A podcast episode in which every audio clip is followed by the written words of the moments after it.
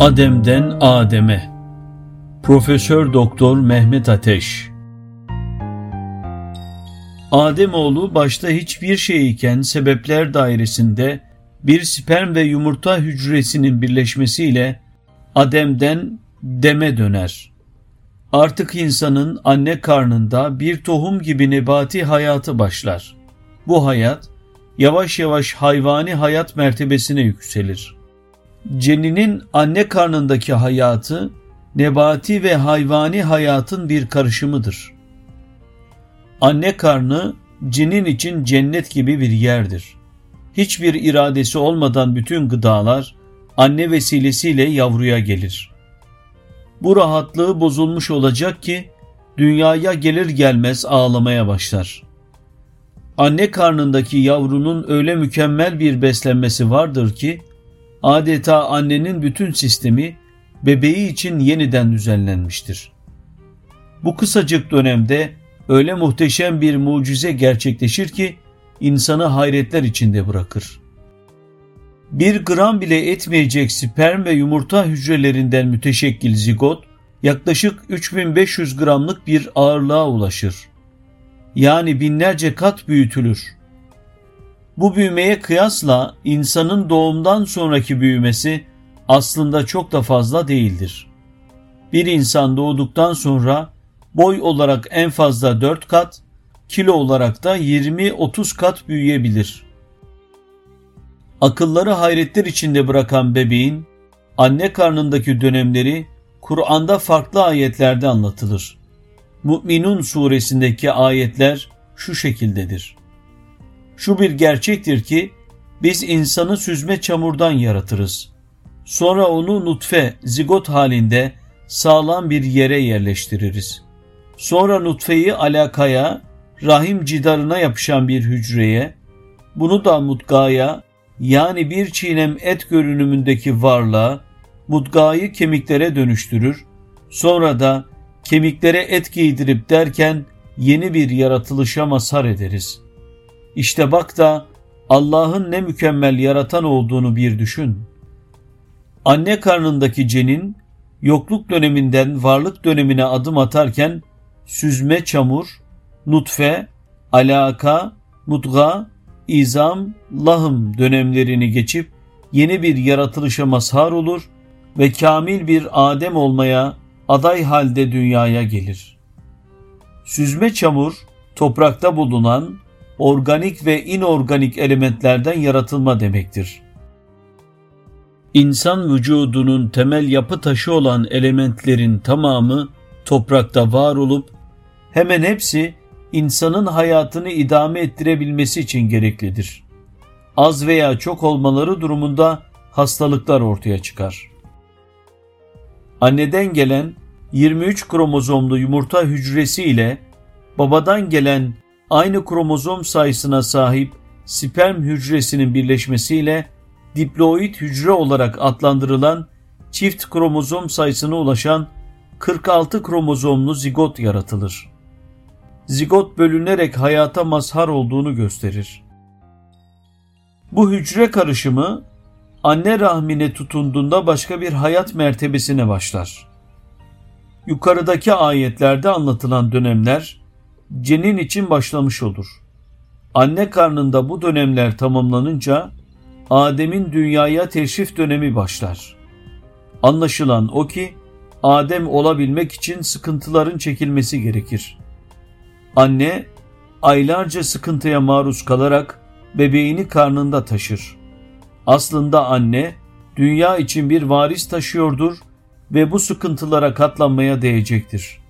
Sonunda Ademoğlu yaklaşık kırk trilyon hücresiyle dünyayı şereflendirir. Ulvi alemlerden verilen emir Adem'in dünyaya gelmesiyle neticelenir. Daha sonra insanın geçici dünya hayatı ile başlayıp ebede uzanacak hayat macerası başlar ki Üstad Bediüzzaman bu seyahati veciz şekilde şu ifadelerle anlatır. İ'lem eyyuhel aziz, insan bir yolcudur. Sababetten, çocukluktan gençliğe, gençlikten ihtiyarlığa, ihtiyarlıktan kabre, kabirden haşre, haşirden ebede kadar yolculuğu devam eder.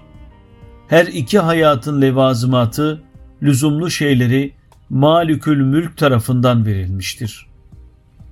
İnsan buluğ çağına erer ve aklını kullanmaya başlar. İşte bu dönemde insani mertebe başlamıştır. Ancak aklını doğru kılavuzların yardımıyla hakikate ulaşmak için kullanmakla Adem olunabilir, yoksa Allah korusun bitki veya hayvan mertebelerine geri dönüş tehlikesi de vardır. Akıl bir şeyi bağlamak demektir.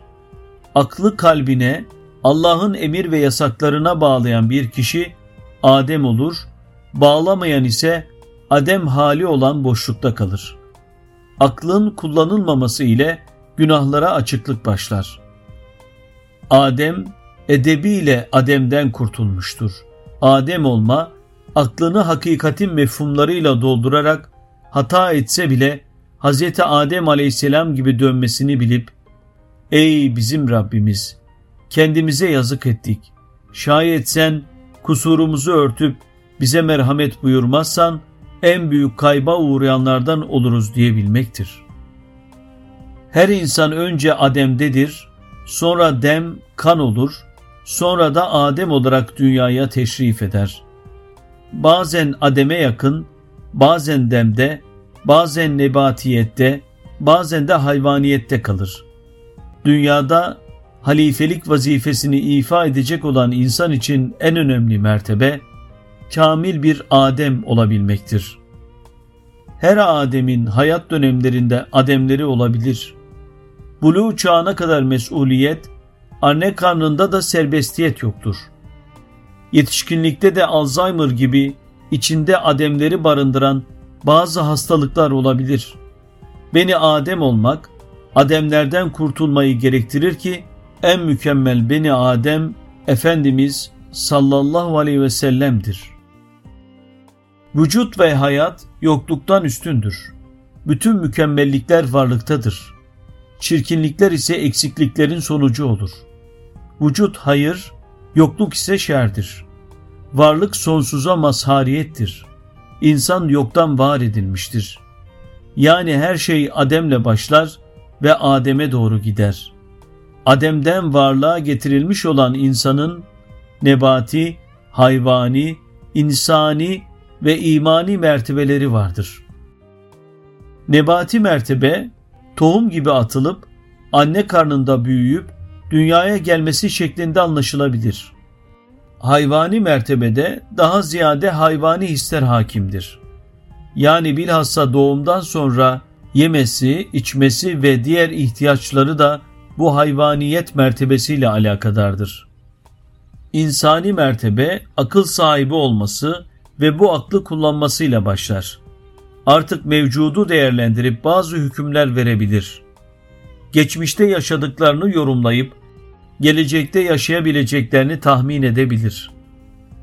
Adebi mertebe, imani mertebeyle taçlandığında ise insan, aklını hakikatlere uygun kullanıp bütün alemleri yaratan Allah'a Celle Celaluhu iman edip mesuliyetlerini fark eder.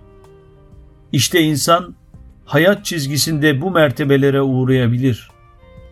Kendisinden beklenen iman mertebesinde kalmaya devam etmektir.